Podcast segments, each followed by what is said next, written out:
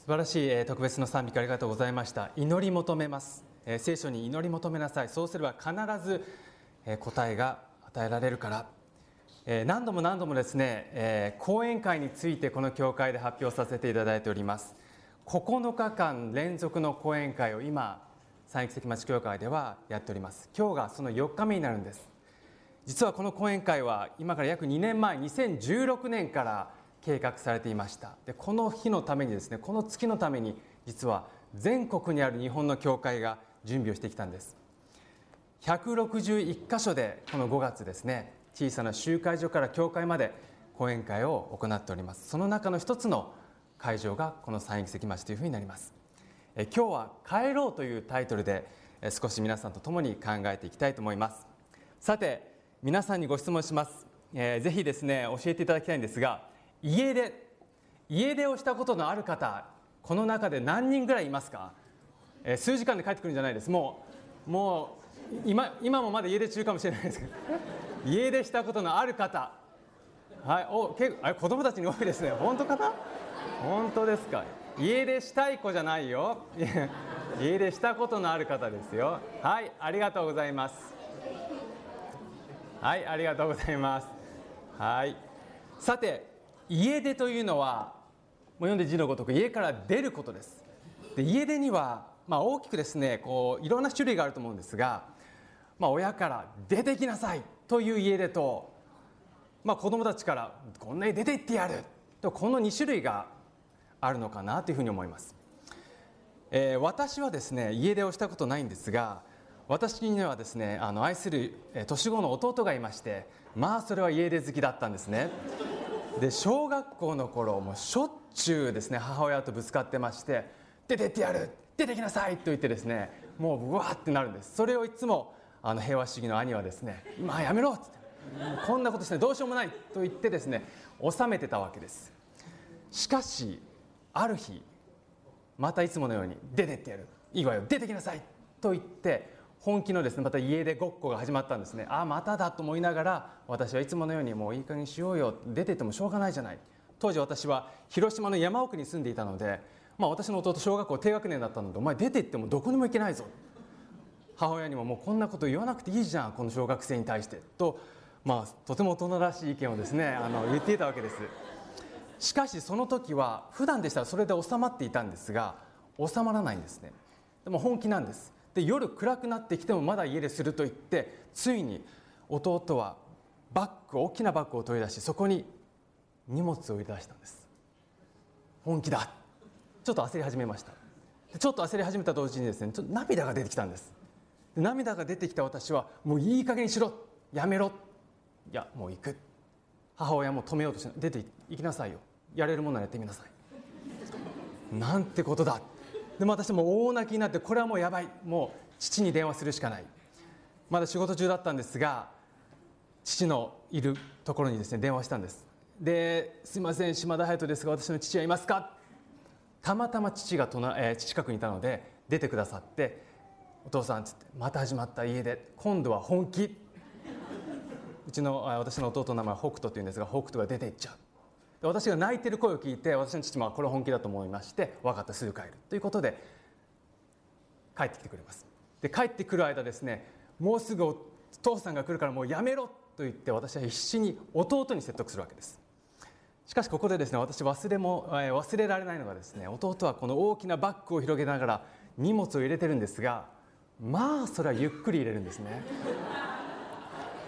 なぜか分かりますか？やっぱ止めてほしいんです。普通だったらバンバンバンバンもう出てってやるのあれが、まあこんな丁寧に入れる必要ないぐらいにですねゆっくり入れてる。彼もどこかやっぱり不安なんでしょう、待ってるんです。そしてまあ彼がこう荷物を入れてる間に、父が車でブーンと帰ってきてくださって、ガチャって家入ってきて、もうやめなさいと言って事なきを得て、家ではなくなりました。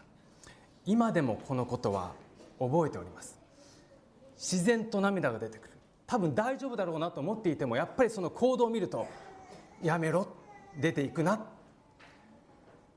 聖書は家出の物語なんです。神様が愛して作った人間と一緒に住んでいたのに、その人間から出ていく。それに対して父なる神様は帰っておいで、帰ってきてくれ、えー、その物語なんですね。で、一つ今日はイエス・キリストが、えー、話された例え話から皆さんと共に考えていきたいと思います。ある人にふたりの息子がいました。で、この息子はお父さんのお家でこう幸せに暮らしていたんですが、弟の方がですね、不満を抱くんです。つまらないな、いっつもお父さんの手伝いをして、こう畑仕事とかをしている、つまらない、もうどっか出ていきたい、まさに家から出たい。お父さんに息子は言うんです。弟が言うんです。父さんつって、僕がもらうべきの財産を今ちょうだいって言うんです。で、当時これはもう侮辱中の侮辱です、お父さんに対する。当時ユダヤの文化では、財産というのはお父さんが亡くなってから分け与えられるもの、それをこの弟は今ちょうだいって言うんです。まあ、究極的に言うと、お父さんもう早く亡くなってくれないかな、もう僕欲しいんだけど、自由になりたいんだけど。それに対してお父さんは何を言ってるんだではなく、その応答に答えるんです。分かった、これが君に与える財産だよ。父親はここで弟と兄にどちらともにですね、財産を分け与えるんです。これが君たちに与えるべき、与えるはずだった財産を今渡しとくね。弟はやった、ありがとう、そしてこの財産をもらった瞬間、もうこの家には用がないと言って、彼は家出をするんです。出ていくんです。もう出ていこう。さて、出ていく弟の後ろ姿をお父さんはもう本当に心配そうに見ます。ああ、元気に暮らせよう。しかしお父さんは止めないんです。やめろ、力ずくで。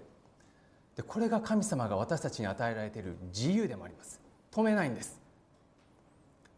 さて、弟は田舎から出てきて、そして町に行きました。町に行くと建物があります。こんな建物見たことない、素晴らしい景色が、もう素晴らしい建物とかがあってですね、興奮するわけです。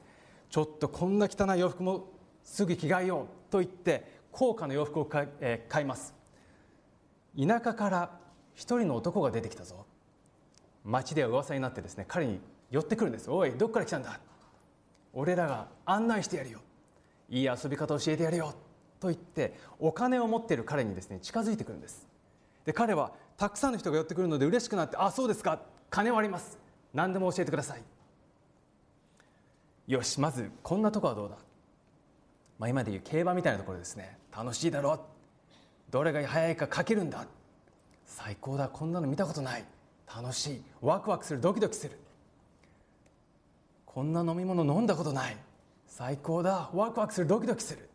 もうお金をじゃんじゃん使ってですね、毎日楽しく遊んだんです。お金をじゃんじゃん使った挙句、彼は一文無しになってしまいました。財布が空っぽ。それをですね、伝えるんです。もう空っぽになっちゃった。すると彼らは、何、もうお金ないの、だったら君には用がないと言って彼の元から去っていきます。お金がなくなって彼はアルバイトを始めます。しかしいいアルバイトがないので、彼が見つけた最終的なアルバイト、それは豚を飼う仕事です。で、当時この豚を飼う仕事というのは、奴隷中の奴隷、しもべ中のしもべがやる働き、誰もやりたくなかったんです。聖書では豚は汚れている、だからこの汚れている豚を触る、最悪な仕事、こんな仕事を僕は今やっている。さて、この青年は座りながら考え始めるんです。僕はこんなとこで何やってんだ、数日前までお父さんの家にいて何不自由もなく、食べるものもあったし寝るところもあったし、でも今僕は食べるものもなく豚の近くにいて何やってんだ。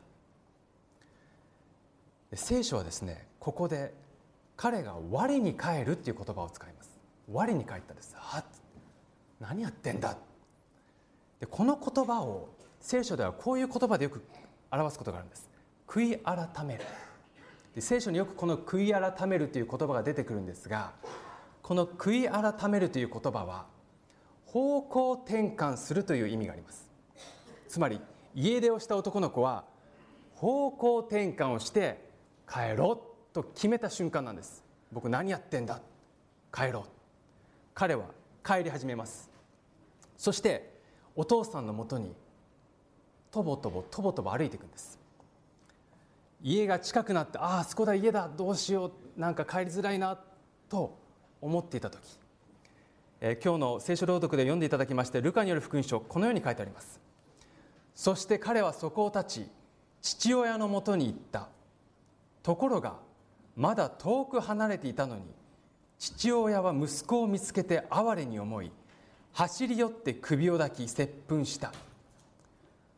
遠くからボロボロになった弟が帰ってくるんです、息子が。で、父親はそれを見て、あれ弟だ、あいつが帰ってきたと思って行動するんです。皆さん、父親の皆さん、母親の皆さん、親の皆様、もし家出してやると言って帰ってきた息子がボロボロになって自分の財産を使い果たして帰ってきたときに、どのような反応をしますか？おっと、何？もう帰ってきちゃったの？さあこれから何やってもらおうかな、そういう気持ちで迎えるかもしれません。しかしこの父親は彼のボロボロの姿を見て哀れに思って走ったんです。この走る、当時のユダヤの時代では主人が走るということは絶対になかったそうです。走るのは雇い人、しもべたち。主人はどんなことがあっても走らないんです。走るともう家の家族の恥なんです。なので主人は絶対に走らない。どんな時でも威厳を保って歩く、これが主人、男だ。これがユダヤの文化での本当に大きな大きな風習でした、文化でした。しかしこのお父さんは一生懸命走ったんです。なぜならかわいそう、愛しているから、やっと帰ってきたと言って走ったんです。なぜ走ったんですか？愛しているから。自分の威厳を捨てて走った、えー、せんきゅうひゃくななじゅうろくねん、今から約よんじゅうねんまえですが、中東にあるレバノンという国で、あるレバノンのある小さな村でですね、パーティーがあったそうです。村中の人たちがパーティーに集まりました。でその村はですね、この丘の下にあった村でして、人々は丘の上に車を駐車して、その下でみんなでワイワイワイワイパーティーをやってたそうです。でパーティーをやっている時に、なんとそのレバノン地域で大きな地震が起こったそうです。もうすごい揺れの地震が起こって、あまりにも揺れがひどく丘が崩れてしまい、丘の上に止めてあった車がボンボコボンボコ、その人々がパーティーしているところに落ちてきたそうです。中東です。よんじゅうねんまえです。人々は走ってうわーってこう逃げたそうです。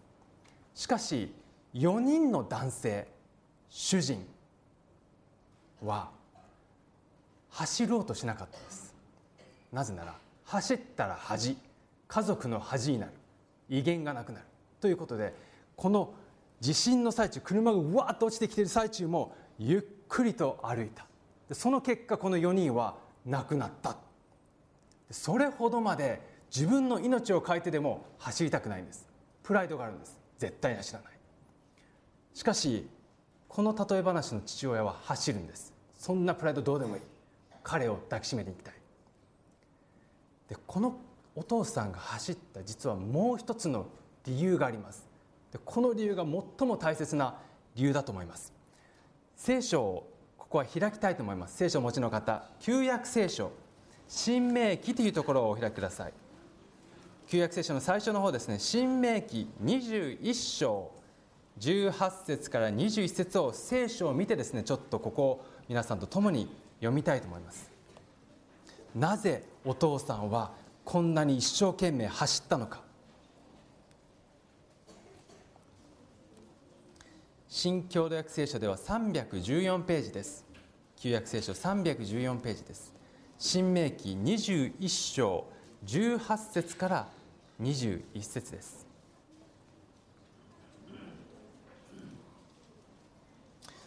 なぜお父さんは走ったのか。愛しているから、もちろん愛しているから。そしてもう一つ大きな理由があったんです。新明記にじゅういち章じゅうはち節からにじゅういち節です。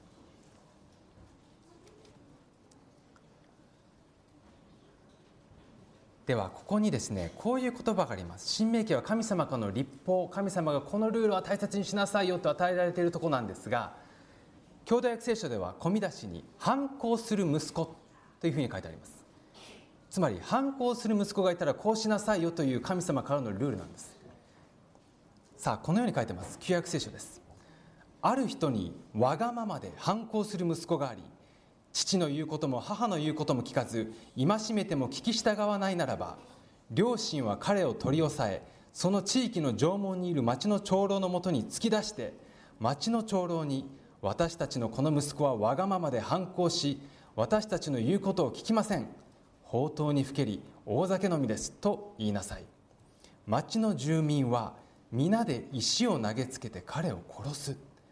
あなたはこうしてあなたの中から悪を取り除かなの取り除かねばならない。全イスラエルはこのことを聞いて恐れを抱くであろう。でイエス・キリストの時代はこの旧約聖書の律法はもう本当に大切に信じられてました。お父さんが走った理由はこれなんです。誰かがその放蕩して帰ってきた弟を見て、あ、帰ってきた、あの父親に反抗した弟だ、私たちの律法ではその男の子は石で打ち殺せと書いてあると言って打ち殺してしまうんではないか。だからお父さんは一番に彼の元に行ってかばおうとしたんです。誰かが石を投げつけるのならば僕がかばう、この子は私の息子だ。そのためにお父さんは誰よりも早く彼に近づきたかったんです。誰かが彼を見つけて、お、君は反抗する息子だね、律法によれば君は石で打ち殺すことになっていると言って殺されないように一生懸命走ったんです。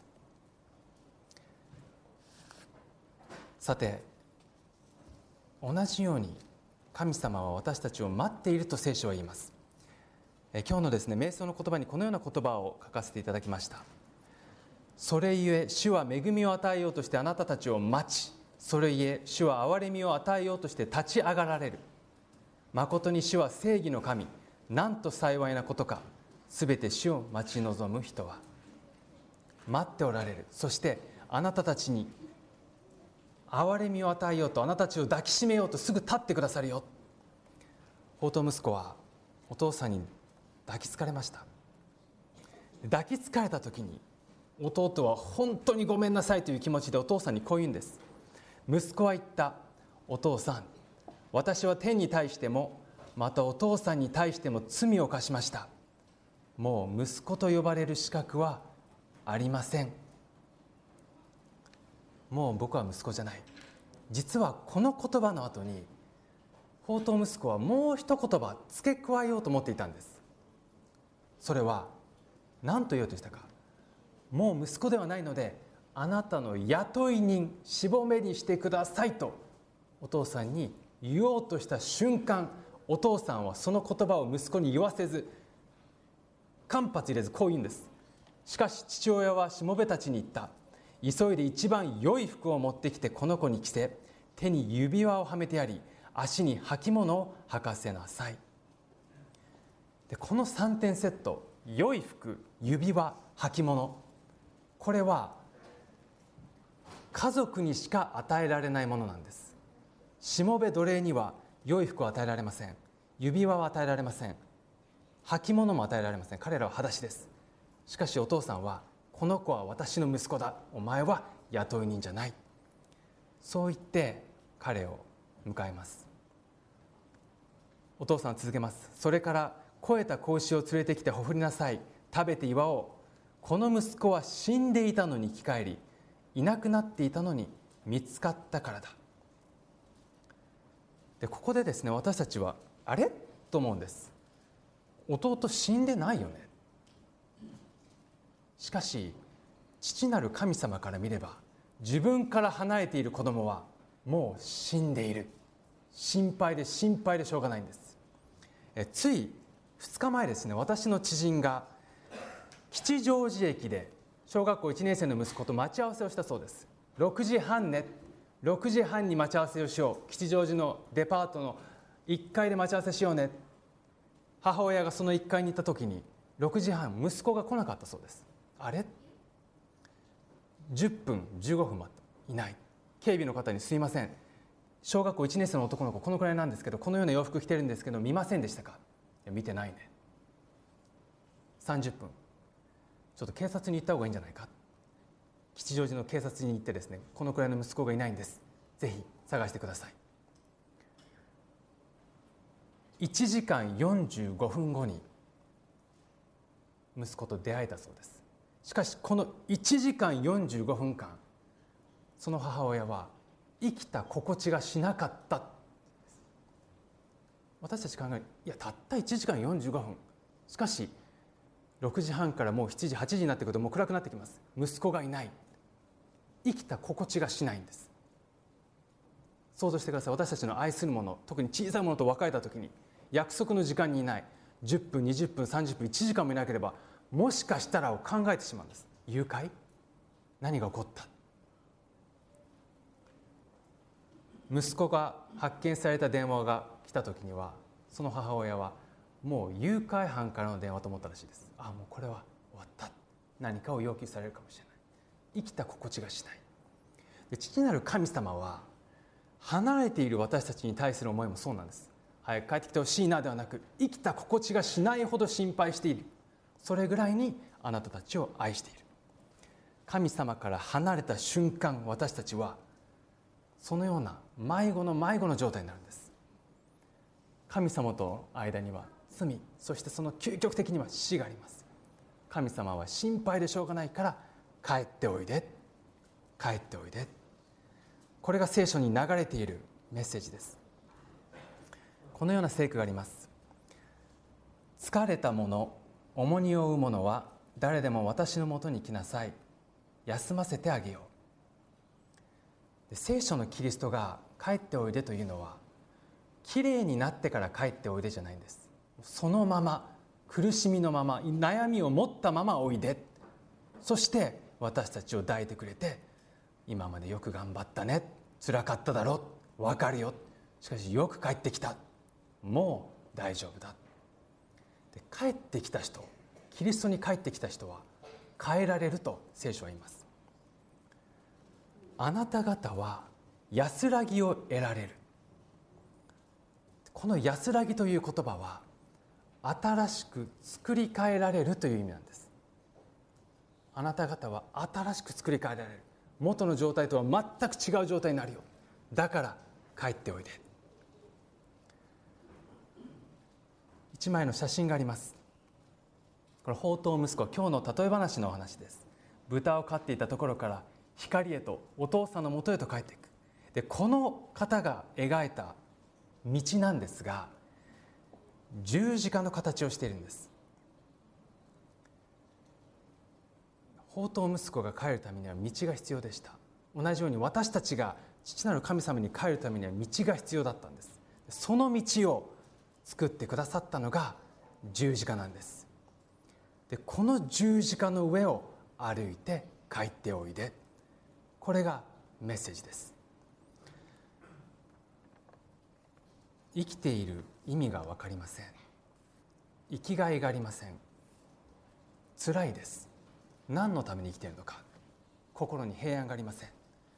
で、この一人一人に神様は帰っておいで、帰っておいで、私は大きな手を広げて待っているよ。最後に、関町にいます青年によって一つ賛美をしていただきます。カミングホームという賛美です。この賛美をぜひ、歌詞を前に出しますので、歌詞を見ながらお聴きください。それではお願いいたします。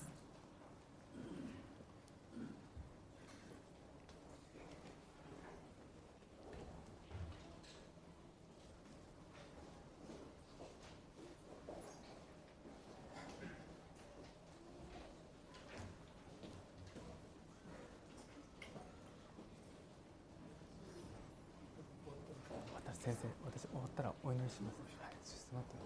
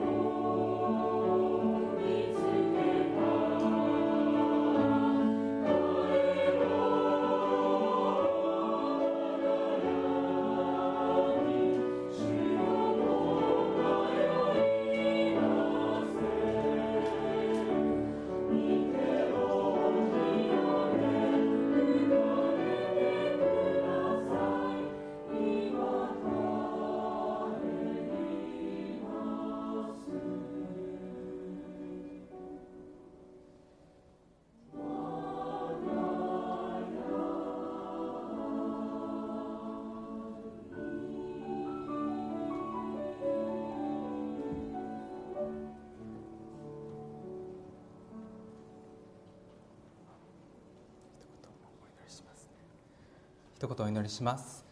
天の神様、あなたは私たちを待ってくださっています。私たち一人一人にはいろいろな思いがあると思います。悩み、悲しみ、心配事、しかしあなたは全部知っていて心配してくださっています。帰っておいでと、そして私たちが帰る道をあなたは作ってくださいました。それは一人子、自分の愛する一人子を十字架に与えて道を作ってくださいました。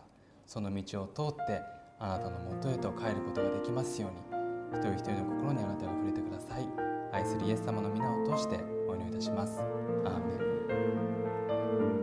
このメディアはオーディオバースの提供でお送りしました。